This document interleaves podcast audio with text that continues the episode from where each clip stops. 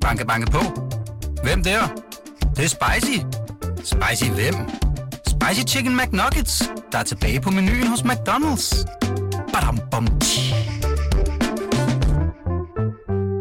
Det er jo også øh, verdens sidste store bededag. Jeg synes, det er rigtig rart at få lov til at være sammen med dig på den dag. Ja, men øh, det, er, det er gensidigt. Ved du, hvad store bededag egentlig er for en dag? Jeg ved, at den er fra 1686 og var en sammenslutning af forskellige andre helligdage. Det er faktisk Var forkert. det? Nej, Nå. det var det der med, at øh, han der var en bisp. Jeg vil gerne lige have klippet det her Han ud. gik ud i... Øh, ved, han gemte sig ude i sådan en hvedegård, Nå. hvor der var en masse videre. Og så Ah. skrabbede viderne så meget, at han tænkte, nu skal vi straffe viderne ved at spise videre. Hver, alle skal spise en hvide hvert år. Jeg har godt hørt det der. Ja, ja det er faktisk rigtigt. Ja. Men nå. Alt, hvad du hører her er rigtigt. Ja, præcis.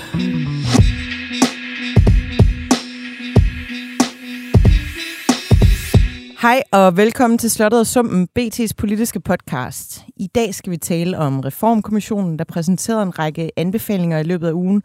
Vi skal også tale om regeringens plan for genopretning af forsvaret, og så skal vi vende, hvad der er sket i fagbevægelsen og Lisette Rigsgaard-sagen siden sidst vi var her.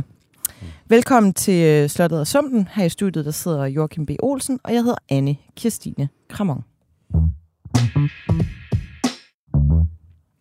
Nå, sidst vi sad her, der, øh, der, det var nærmest mens det hele skete med Lisette Rigsgaard-sagen. Øh, øhm, det kom jo frem der i, i sidste uge, at hun havde krænket øh, 10 øh, mænd, der alle sammen øh, havde fortalt deres historie til Ekstrabladet og, og Berlingske. Der er sket sindssygt meget øh, i løbet af ugen. Hun trak sig selv øh, søndag, Mm. og øh, øh, efter et, et sådan lidt mærkeligt tumultarisk forløb, hvor de forskellige fagforbund sådan en efter en øh, trak en lille smule i tæppet under hende, sådan at hun til sidst øh, selv så, hvilken vej øh, vinden blæste. Mm. Det var jo ellers egentlig planen, at hun skulle øh, blive øh, igennem en advokatundersøgelse, men det, øh, det valgte hun så øh, ikke at gøre. Øhm, Ekstrabladet og Berlingske kan fortælle, at, øh, at flere ledende medarbejdere faktisk har kendt til det her, og at øh, problemerne er konsekvent er blevet øh, faret ind under øh, gulvtæppet. Toppen af, af FH, de vidste besked, og, og flere øh, højt placerede chefer var klar over, øh, hvad der foregik. Og den fungerende formand, Morten Skov Christiansen, han har sagt, at han ikke kendte noget til sagen, men erkender så et par dage senere over for DR, at han i hvert fald har kendt til en øh, enkelt episode. Nu er en øh, direktør sendt hjem. Michael Jacobsen, han er blevet sus- suspenderet, fordi han øh, gerne, eller han vil være inhabil i den advokatundersøgelse, der skal laves. Og så er der også sket det, at der er en kvinde, der er stået frem og fortalt cirka samme historie som nogle af de øh, mænd, der er stået frem.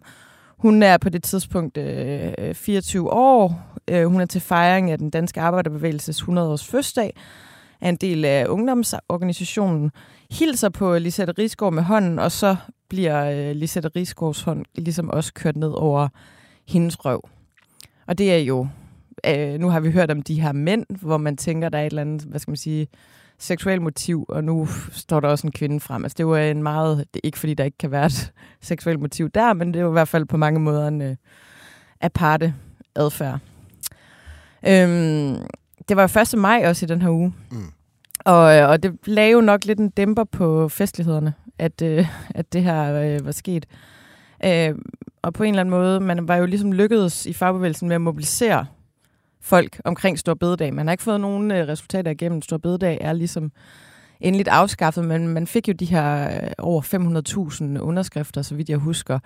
Og der var ligesom, øh, hvad skal man sige, skabt noget god energi, eller, eller hvad man skal sige, men det faldt jo lidt på gulvet på en lidt mærkelig 1. maj, hvor øh, Socialdemokratiet heller ikke øh, var inviteret til festen. Øh, så så øh, ja, på en eller anden måde, så er det også lidt en servering til Socialdemokratiet, det her. Og det bliver jo også, der er også blevet spekuleret i løbet af ugen, at i at, øh, at det skulle være orkestreret, hele historien Mm. mm. skulle være orkestreret af, af Socialdemokratiet. Det er de ude at afvise øh, Ej, på det kraftigste. Det tror jeg altså ikke på et øjeblik. Ja. Jeg tror, der er noget politik i det. I nogle af fag, fagforbundene måske. Der, der har Lisette Rigsgaard ikke været lige populær Mm. øh, alle steder. Men altså, at Socialdemokratiet skulle have noget med det at gøre, det, det tror jeg ikke et, et sekund på. Ja, men det er, øh, det er i hvert fald, hvad skal man sige, en øh, mere ydmyg fagbevægelse, vi ser nu, og de har jo en del, de skal have ryddet op i. Ja, og det er jo spændende, hvor lang tid det kommer til at gå nu, ikke? Fordi, uh, som du selv er inde på, ikke... Uh, de skal jo nok ikke have en formand i hvert fald, hvor der så efterfølgende kan komme historier om, at vedkommende kendt til de her historier. Ikke? Nej, Så og det, bliver det lidt op ad bakke, ikke? det udelukker jo Morten Skov Christiansen. Ja, måske, ja. Ja. Hvis, jamen, hvis man øh, ja, Ja, ja, ja, ja, til ting, og, øh, ja, ja, det og har ja, siddet... Øh, det, ja. det, det, er du, det er du helt ret i. Jeg ved ikke, jeg har stadigvæk lidt... Jeg, jeg har lidt ondt af hende. har du ondt af hende? Ja, lidt. Nej, altså, igen, det er jo ikke nogen retfærdiggørelse, men åh, oh, mand. Jeg synes bare, at den her uge her, 63 år, slut sin karriere på den her måde, altså, det er ikke nogen undskyldning for hendes adfærd, jeg synes. Jeg synes bare, det, det må være hårdt. Det må man da godt kunne, Ja. kunne sætte sig ind i.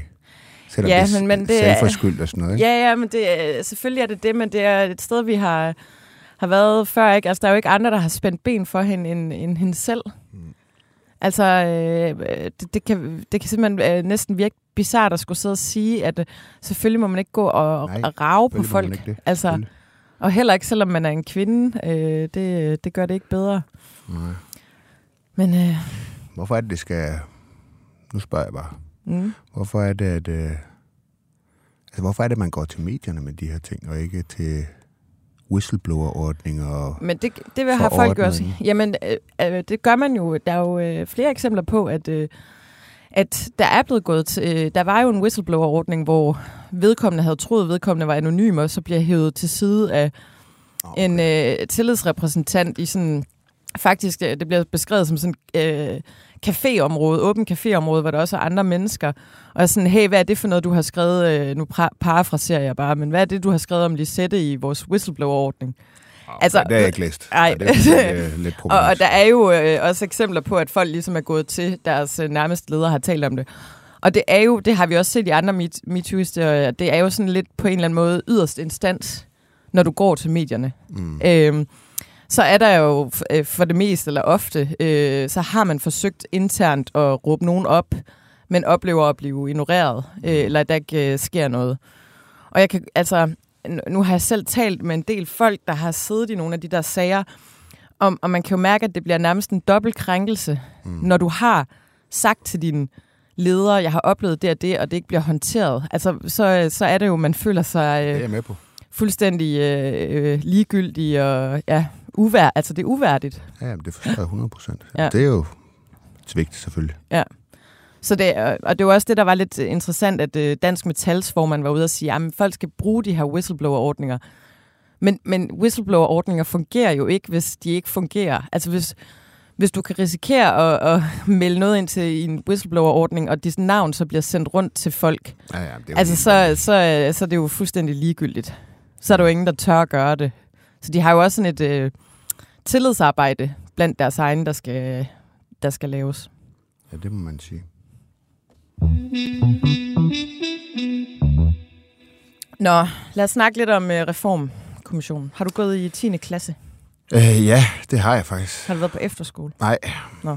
det var der sgu ikke penge til hjemme hos mig. Nej. Jeg havde heller ikke noget ønske om det, så jeg skal ikke bruge mig. Ja. Nej, ja, nej, og det var... Ja, jeg må da nok indrømme, jeg ved ikke, øh, hvor meget jeg fik ud af det. Jeg var meget glad for min skole, men sådan fagligt må jeg indrømme, det tror jeg sgu ikke rigtigt, det modnede mig mere, end jeg var efter 9. klasse. Mm. Men altså, helt fair, det er der jo nogen, der har, har brug for.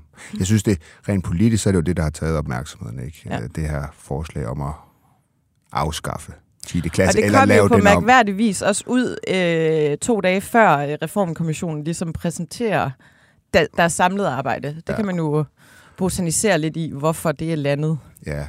Og i det er jo- medierne. Og det er jo sådan et det er jo sådan et meget, meget klassisk forløb, det der. Altså først nedsætter man en kommission til øh, at, at komme med nogle forslag på et specifikt område. Ikke? Og så arbejder de så seriøst med det i lang tid. Og så øh, kommer de med nogle forslag, som øh, en, en regering så ikke kan lide. Og så bliver det ligesom lækket, og så er de ude og, og fejde af bordet, altså politikerne. Ikke? Og jeg synes, det er så useriøst. Fordi at det er, jo, det er jo ikke en måde at behandle folk på, som øh, man har bedt om at lave et stykke arbejde, og ikke at vente til de rent faktisk fremlægger det, fordi det der jo, der sker jo en masse misforståelser, man får ikke mulighed for at forklare forslaget, hvad er bevæggrundene, hvad er det, man kan opnå, fordele og ulemper osv., men man fejrer det ligesom bare af bordet. Ja. Øh, det, det synes jeg lidt er, når, når politik det... Det bliver grimmest. Ja, ja, ja. Altså, jeg synes, det er en dårlig måde at behandle folk og mennesker på. Altså, hvis du har siddet, blevet bedt om at sidde og arbejde med noget i et år, og så bliver det lækket et par dage inden. No, nogle af forslagene, det tager alle overskrifter, Ja. og, og, og, og det bliver ligesom fejret af bordet, inden du overhovedet kan gå ud og ligesom at forklare eller motivere Ja. øh, forslaget. Får man egentlig penge for at sidde i sådan en reformkommission? Ja, det gør man. Ja. Så du får et eller andet honorar. Ja, ja. Er det sådan fast arbejde, eller det, jeg går ud fra, at så mødes man nogle gange om måneden, eller... Ja, det er sådan noget med nogle, nogle faste møder, øh, og så et sekretariat, som så samler op på, øh, på det arbejde, der Ja. ja. bliver lavet. Øh, men ja, de sidder og arbejder med det. Ja. Det er jo Nina Schmidt, der har stået i øh, spidsen, professor i økonomi, Ja. som er en af de typer, der står for mange af de her reformkommissioner. Ja, hun er sådan... Den, øh, Hvis vi lige sådan kigger lidt ind i det, øh, så er problematikken jo, at flere unge skal tage en øh, erhvervsuddannelse. Øh, men det, som kommissionen ligesom kommer frem til, det er, at de skal ikke presses igennem systemet, men det skal gøres mere attraktivt. Det synes jeg på en eller anden måde er øh, ret positivt, at ja. Man ikke... Ja. Så man vil lave en ny ungdomsuddannelse, en højere praktisk eksamen, HPX. mm. Den skal konkurrere med gymnasierne, vare to år, og øh, så erstatte 10. klasse. Den skal være almen dannende, men lidt mere praktisk end øh, gymnasiet. Og være sådan det naturlige valg for dem, der i dag går på gymnasiet, men måske finder det lidt for teoretisk. Mm. Og så skal der være skrappere krav til at, at gå i gymnasiet. Og, Så er øh, meningen, man kan, så kan man efter de to år vælge en gymnasiel vej, hvis det er så det, Ja. man har besluttet sig for, eller man kan vælge en, en mere øh, Praktisk. praktisk vej. Ikke? Ja. Så er der hele det der med efterskolerne. Det var jo også noget af det, der var øh, rammeskridtet øh, i de to, to dage, hvor vi ikke vidste, hvad, hvad kommissionen egentlig anbefalede. Men de kan stadig øh, tilbyde de unge øh, et, øh, et års ophold, men det bliver sådan uden pensum og eksamener, og sådan lidt mere, hvad skal man sige, øh, højskoleagtigt, hvor det handler mere om en interesse. Man kan lave øh, teater eller gymnastik eller whatever. Ja. Og så have et, øh, et fællesskab. Ja, så dog en differentiering ikke? I, i forhold til støtten. Ja. Altså at dem med de højeste indkomster, de skal ikke lige så meget støtte som dem med de laveste indkomster til at sende børnene på efterskole. Ja. Det bliver ikke til noget. Men har de ikke altid været sådan? Har det det? Altså, jeg, jeg har bare, det, det ved jeg ikke nu, det er min egen anekdotiske erfaring, men jeg var jo øh, hos en, øh, øh, mine forældre var skilt, så vi fik sådan sygt meget tilskud til, at jeg kunne komme på efterskole.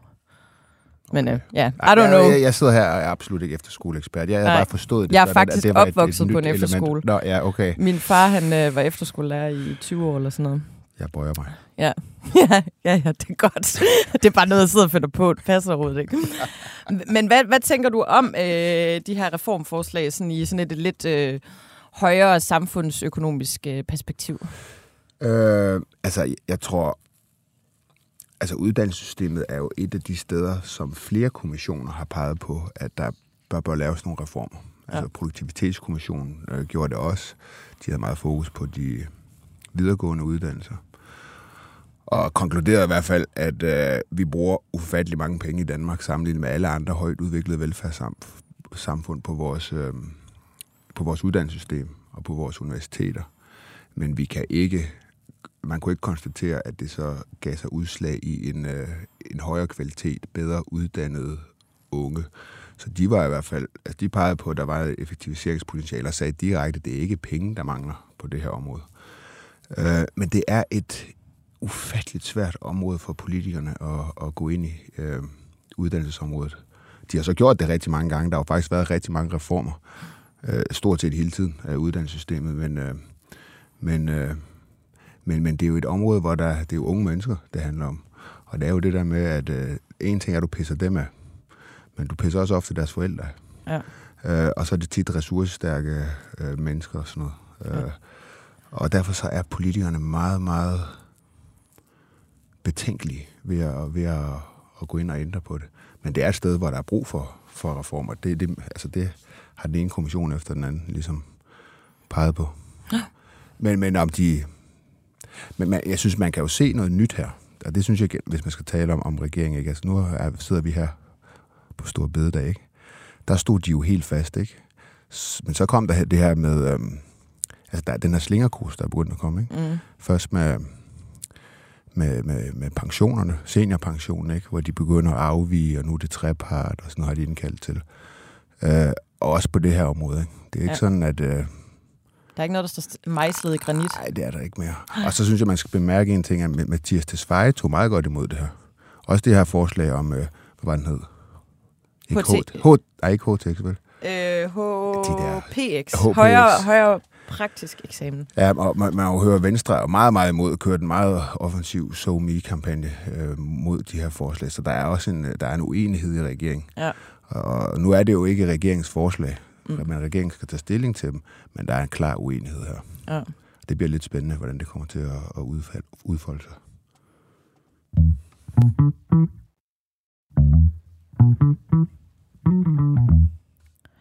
I går øh, præsenterede fungerende forsvarsminister Troels Lund Poulsen en afdækning af forsvarsministeriets økonomi og regeringsplan for at genoprette forsvarets øh, fundament. Hvad er, hvad er problemet med det danske forsvar, Joachim? skåret ud i pap, så er det, at det danske forsvar, det er et, det er et håndværkertilbud. Ja. Forstået på den måde, at øh, og det, det, det lagde de, altså, det gjorde de, hverken forsvarschefen eller Troels Lund, jeg synes, de var meget ærlige. Sjældent ærlige. Ja. De, som du siger, det er fundamentet. Der er ravner i fundamentet. De brugte ordet som... Det, Fugt i fundamentet. Ja, ja, og, og det der er værre. Og det der er værre. Og, øh, og hvad hedder det? det, det skulle genoprettes fundamentet, altså selve fundamentet. Ja. Øh, og det er simpelthen øh, politiske beslutninger, som er blevet taget, men ikke er ført ud igennem, ikke er ført ud i livet. Øh, og det hober sig op til et efterslæb på 27 milliarder kroner, altså et meget, meget stort tal, som man nu skal til at bruge bare alene på ligesom at genoprette forsvaret. Og så 11 milliarder oven i, 8, så det bliver 38 milliarder samlet til, til, nogle, til forskellige nye initiativer. Og så kommer der, så skal der endnu flere penge til senere hen, ja. øh, sagde han også. Ja, de præsenterede ligesom det regnestykke 27 plus 11 plus spørgsmålstegn. Ja, ja. præcis. Og, øh, og det, jeg synes, man må sige her, det er, at øh, altså nu, der er tit skandaler. Der har også været skandaler i forsvaret, og vi har haft IT-skandaler i skat og så videre, som også har kostet en masse penge. Gælden den er op på 150 milliarder til staten nu fra borgere og virksomheder. I meget høj grad på grund af IT-systemer, der ikke har fungeret ordentligt osv. Vi har også lige senest haft det her med ejendomsvurderingerne af landejendommen osv. Men, men så der er masser af skandaler, men, men det her, det, er, men det er jo sådan en enkeltstående ting, noget, der ikke virker. Et IT-system, som ikke fungerer, som det skal, ja. eller hvad det nu måtte være, ikke? Men i virkeligheden, så, så synes jeg jo, at det her det er, en, det er i virkeligheden en langt større skandale, fordi her er der jo tale om et helt område, og en helt uanset hvor man er i det politiske spektrum, så må man sige, altså hvis en, en fuldstændig kerneopgave for staten, det er jo forsvaret. Det kan ikke rigtig udliciteres til andre. Staten har et voldsmonopol osv. osv. Det er staten, der skal stå for forsvaret af, af landet. Ikke? Og så det helt fundamentalt, nærmest det første, man skal begynde at bruge penge på, hvis man laver en stat. Hvad skal det være? Vi skal have et forsvar, ikke? Vi skal kunne hæve, hæve det vores suverænitet. Og det, det, det er totalt svigt. Altså, jeg ved ikke, mange har sikkert set nogle af de der billeder, der har været ude fra koncerter. Altså, det ligner noget, der skal rives ned. Mm. Skimmelsvamp og altså fuldstændig utidsvarende. Hvordan kan det gå så galt? Det har jeg godt nok også spurgt mig selv om, og jeg har også selv siddet i Folketing ja. i otte år. Så det er faktisk dit ansvar? Det, jamen, jamen, han Hvordan har du lavet det, det her ske? ja, men jeg kan kun sige ligesom, at nu har jeg aldrig været forsvarsordfører. Er øhm, undskyldning. Nej, nej, men jeg tæller for... Så jeg kan kun sige, at i de år, jeg var i Folketinget, og, man, og jeg hørte forsvarsordfører, også fra min eget, eget parti, men ligesom diskussion, så blev der aldrig tegnet det her grumme, grumme billede op. Og heller ikke af forsvaret selv, heller ikke af deres øh, chefer. Mm. Jeg havde altid indtrykket af, at der var et meget tæt samarbejde mellem forsvarschef, deres øverste chef for forsvaret, og det politiske niveau, og at de endda selv øh, spillede ind med, med forslag til, hvor der kunne effektiviseres og, og, og så videre. Øh, og jeg, jeg var på pressemødet i går, og jeg spurgte også forsvarschef om, om har, har, har, I generaler sovet i timen? Har I ikke været gode nok til at banke i bordet og ligesom gøre det sole klart for politikerne, at den er helt, helt gal? For den er jo vidderligt helt gal Ja. i det danske forsvar. Men er det ikke bare sådan noget, der er sket sådan lidt hen ad vejen, øh, sådan ligesom når ens forældre eller bedsteforældre øh, skal på, inden de kommer på plejehjem, hvor man godt nok kommer på besøg hos dem, man kan godt se, at det bliver mere og mere sådan musset i hjørnerne og mere og mere ulækkert, og lige pludselig så sejler det simpelthen så meget, at man er sådan, nu skal I rykke på plejehjem. Jo, ja, det ved jeg ikke. Altså, det, men det er jo ikke, fordi det ikke er om, at man ikke har brugt penge. Vi har brugt godt 20 milliarder Ja. kroner på, på, på forsvaret. Nu skal vi så bruge meget mere. Men, men det, det må sige... Altså, det, jeg synes, det er en skandale, det her. Altså, Ja. ja. Det er virkelig en kæmpe, kæmpe stor skandale, at, øh, at, at man har lavet stå til på den måde. Og jeg, altså, Truls Lund sagde i går, jamen det er et svigt. Det er et svigt tidligere forsvarsminister har svigtet. Nu, der var det sjove, at, øh, eller det ved ikke, om det er sjovt, men siden 88, altså siden murens fald, lidt før, der har samtlige forsvarsminister i Danmark været enten socialdemokrater eller venstrefolk, og nu er det så dem, der så skal rette op på det her. Men han kaldte det et, et kollektivt svigt, og, og, og både af øh, regeringer, forsvarsministre, Søren Gade har jo været forsvarsminister, Ja. Øh, og, og for, det gjorde forsvarschefen sådan set også, at de læste. Jeg har sjældent set nogen lægge sig så fladt ned og bare tage den. Sige, det, det er et svigt. Ja. Men det er jo Øhm, på en eller anden måde også dejligt befriende. Ja, det synes jeg også. Ja. Altså, det, det, det var sådan lidt... Altså, når den erkendelse er der, så, så, så tror jeg personligt mere på, at man så også tager udfordringerne alvorligt. Ikke? Ja. Men, men det er det er helt utroligt. Og det, jeg må sige, det er, at det... For mig siger det noget om, at man er nødt til at lægge bånd på politikere. Øh, forstået på den måde, at man er nødt til at sætte nogle begrænsninger op for politikere. Øh, budgetloven for eksempel, da den blev vedtaget i 12, som jo sætter et loft på, hvor, meget, hvor mange penge, der må bruges ude i kommuner osv., har virket. Altså det var et bånd på politikere, der sagde, I kan simpelthen ikke bruge flere penge. Hvis I bruger flere penge, så bliver I straffet for det. Inden man havde budgetloven, så blev budgetter altid overskrevet, og det var løb så op i mange, mange, mange milliarder hvert år, som politikerne brugt mere, end de havde besluttet, der skulle bruges. Så kom budgetloven og fik styr på det, og den har været meget und- udskældt, men den har en stor del af forklaringen på, at der er godt styr på dansk økonomi. Men det er jo et eksempel på, at der kommer et bånd på politikerne, man begrænser deres muligheder for at handle. Ja. Og øh, det, det tror jeg, det er det, der er godt ved den der 2% målsætning. Det er, at man ligesom siger, det her, det skal I leve op til. Så kan der være alle mulige problemer med det måske i virkelighedens verden, og bruge pengene effektivt og sådan noget. Det er så også noget, de siger, der kommer meget øh, styr på nu. Det er et fokusområde, at, at der skal være fokus på, hvordan får man ligesom altså budgetstyring og mest forsvar for pengene osv. Men jeg tror altså, at det der med, at vi nu, og det er vedtaget bredt i Folketinget, at man skal bruge 2%, og dermed sætter man ligesom en, en, en grænse, nogle, ligger nogle bånd på politikerne. Ja. At de kan ikke bare sjofle det her øh, område. Det tror jeg er, er en god ting. Men jeg synes, det er et godt eksempel på det. Der er nødt til at være bånd på øh, politikerne, fordi de kan have alle mulige incitamenter og blive påvirket af alle mulige ting, der gør, at de svigter et område. Det er godt at bruge mange penge, hvis man gerne vil vælges. Og så glemmer man det, man har vedtaget helt demokratisk af budgetter osv., så, videre, så skrider budg- budgetterne. Eller at der ikke er særlig meget fokus, og det har der jo heller ikke været i mange år, og det passer jo ikke. Vi har jo været sådan set i krig siden ja, øh, øh, 2003, ikke? Af Afghanistan, ikke? Men, men, øh, men, øh, men der har alligevel også, der har bare været, det har bare været andre ting, der har fyldt, og så har det her helt centrale område øh, for en suveræn stat bare fået lov til at smuldre. Og det er da vildt. Altså, vi betaler meget skat, Ja. og det kan man være imod eller være for, men at, at så centralt et område på den måde er blevet syltet, og det står så slemt til, det synes jeg, det er en meget stor skandal.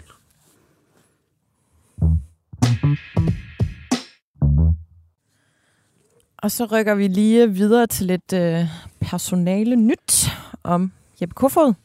Han er ude. Han er stoppet i Folketinget. Han øh, var suppleant for Mette Gerskov, der er sygemeldt, øh, men meldte ud i øh, mandags, at, øh, eller der var faktisk nogen, der fik opsnappet, han øh, meldte sig ud, fordi de kunne se, at det skulle behandles, at øh, han, at anden supplanten så skulle ind i stedet for. Så det var egentlig ikke hans egen udmelding, vi, vi så. Men øh, hans egen udmelding er, at der har været, øh, han har opnået alt det, han har drømt om i politik, og der har været mega stor interesse for hans rådgivningsvirksomhed. Så øh, han havde meldt ellers ud i april måned, at han ville stille op til Europaparlamentet, men øh, det gør han heller ikke. Øh, han er således helt ude af politik. Der, vi har ikke, ved ikke så meget om den der rådgivningsvirksomhed. Nu har jeg lige tjekket på CVR-registret, og øh, han har en, en virksomhed, der hedder Kofod Global, mm. som arbejder med public relations og kommunikation. Jeg kan se, at den er øh, stiftet den 22. 12. 2022. Så det har jo været umiddelbart efter øh, valget. Mm-hmm. Det der er det lidt... Øh... Hvad er det, Anders Fogh hedder? Åh... Er det ikke også globalt? Hedder, hedder den øh, Anders Fogh Global så? Jamen, det er det, jeg kom til at tænke på. Nej, det, det kan jeg ikke. Han kan ikke bare have Planket det. Anders Fogh. Ja, okay. Jeg Men han har jo også øh, været udenrigsminister, så og arbejde inden for det glo- globale Ja, det må man sige. og lokale. Det er jo... Ja. Nå, men øh, det, det, noget, jeg synes, der er lidt sjovt, det er, at hans øh, suppleant, Tanja Larsson, øh, hun kom heller ikke ind Ras- i... Rasmussen Global. Ja, det er rigtigt, ja. Det er rigtigt. Ja, men det, ja, det er cirka, cirka det samme. Original. Ja, god, øh, godt, godt opfanget. Nå, men hans uh, suppleant, øh, eller anden suppleanten for Mette Gerskov, Tanja Larsson, hun kommer ind og sidder nu. Hun kommer heller ikke ind til valget sidst. Hun var... Øh, hun havde en rigtig dum sag i sidste periode. Hun var boligordfører, oh, ja. og så havde hun jo en øh, boligsag. Hun ja. havde en øh, folketingslejlighed, samtidig med, at hun havde en øh, andelslejlighed i Københavns Nordvestkvarter. Og øh, det kom også frem, at hun havde fremlejet sin lejlighed i strid med kommunens bopælspligt. Øhm, så øh, hun havde også flyttet sin adresse hjem øh, til sine forældre. De boede så i Faxe. Så ja, men nu er hun i hvert fald tilbage, og så bliver det et øh, farvel til Jeppe Kofod, som jo virkelig øh, mærkede valgets tale og vælgernes dom til seneste valg. Han fik ikke særlig mange, jeg hu- husker det som om det var omkring 2200 eller sådan noget. Anden udenrigsminister i streg, der blev stemt ja. ud af Folketinget. Det er rigtigt, ja. Ja, han blev nummer syv på Sjælland. ja. Slået af, af seks andre socialdemokrater. Der var også nogle store navne. Astrid Krav, Mag- Magnus Heunicke, Gærskov, Frederik Vad. Frederik Vad, ja. øh, men øh, Ja, ja, vi ønsker ham her fra Slottet og Sumpen al held og lykke og god vind fremover.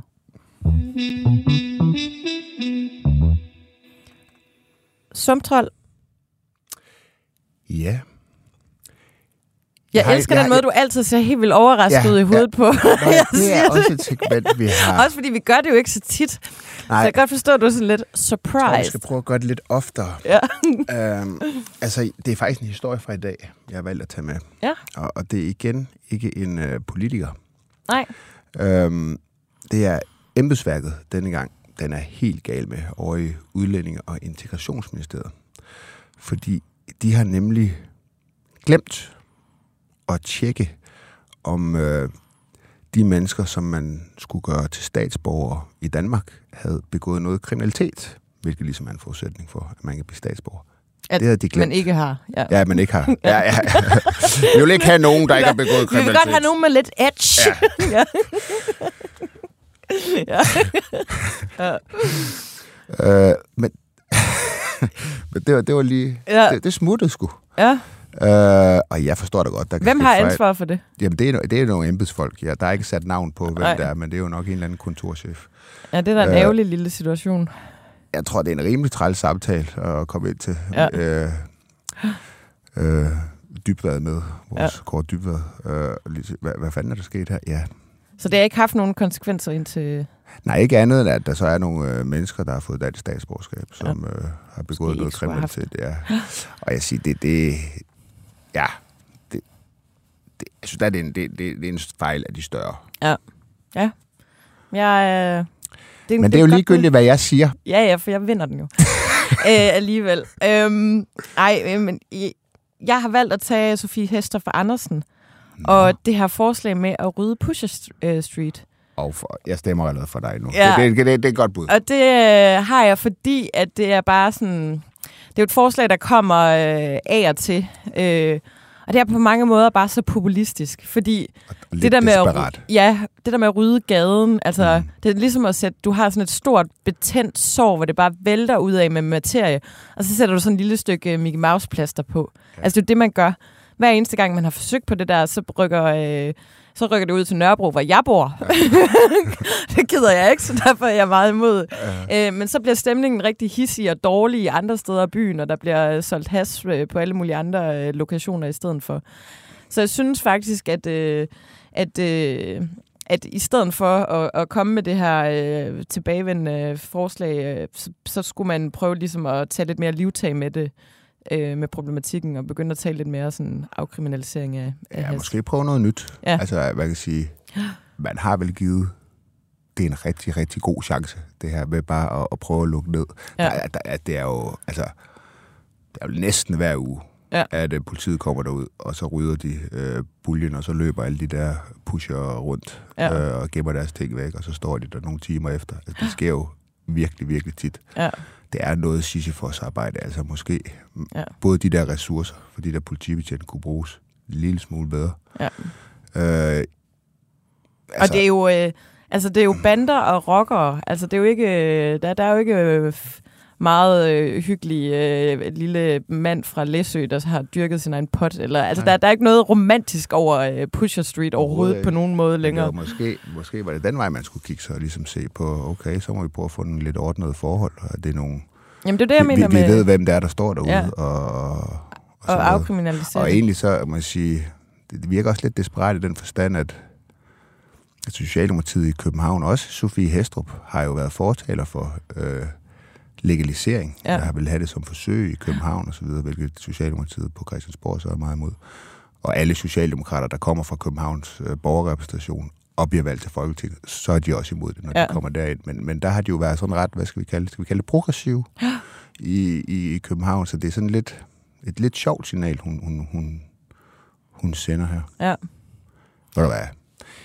Får jeg den? Jeg mener altid, du skal have den. Men Nu snakker vi jo om en præmie sidst, og jeg har faktisk besluttet mig for, at den, der vinder sumtrollen, skal have den pant, du har stående i dit skab. Ja. Du har altid sindssygt meget pant stående i, øh, i dit altså. skab herude. Og jeg har faktisk talt op, Ja. og der er 52 dåser. Så det er 52 kroner, du skal give Så- mig. Du skal selv pante det, og så skal mig, du give mig at det. jeg kun kan få en six-pack, stort set, for alle de dåser, jeg stået i min skab? Ja. For jeg har gået i mit hoved, har jeg gået og tænkt, nu går jeg gå ned og købe en ramme. eller sådan noget. Ja. Du har 52 kroner i pant. Men nu skal du give dem til mig. Og Ja. jeg skal have dem på MobilePay, og jeg sender så- en anmodning. Hvis du bare så går ned og panter dem, så er Nej, det fint det for skal du gøre. Ah, what? Det er også en del af straffen. okay, den er over. Ej, fjolleri.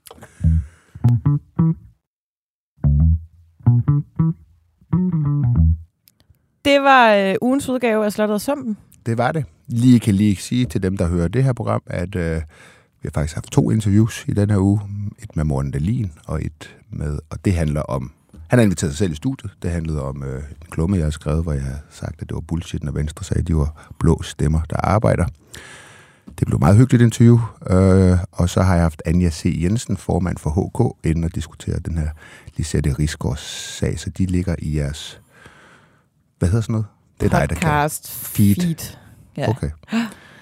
Jamen, øh, ja. Jamen, så tak for i dag. Her i Jamen, øh, god var... stor bededag. Ja. Øh, sidst for sidste gang til både dig og, og vores lytter. Ja, tak. Og i lige måde. Og øh, her i studiet var Joachim B. Olsen. Ude i regien så Alex Brøndbjerg. Og jeg hedder Anne Kirstine. Kom on.